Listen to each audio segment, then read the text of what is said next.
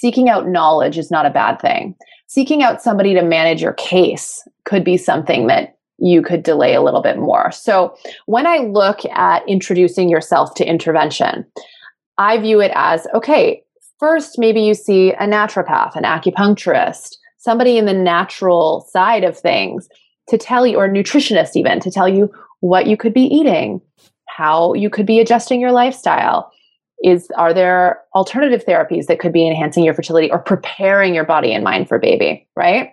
So first line is really uh, like a softer, more gentle approach and really taking responsibility for your own habits that could be either enhancing your fertility or getting in the way of your fertility.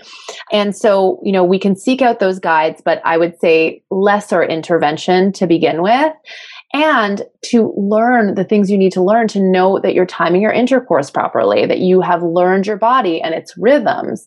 If you need more information, for example, if you are not sure you're ovulating because your ovulation predictor sticks are not showing anything, that maybe warrants going and getting checked out. Somebody like me could teach you how to learn about that by taking your temperature every morning and putting it into a chart. But if that's not something you feel that resonates with you, then you go to the doctor, they take your blood test, they do an ultrasound, confirm whether you're ovulating and whether there needs to be any action taken there. So, the advice I would basically give is don't neglect the subtle interplay of things in your life that could be influencing your fertility.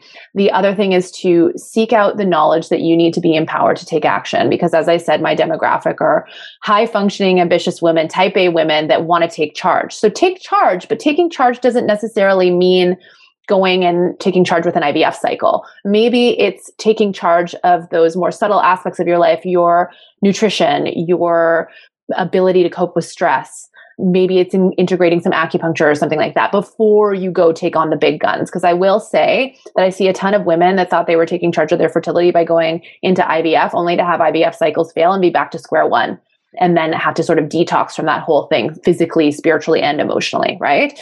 So seek out the knowledge, start with lesser intervention, take responsibility for your own actions and your own lifestyle is essentially what I would give for advice to start.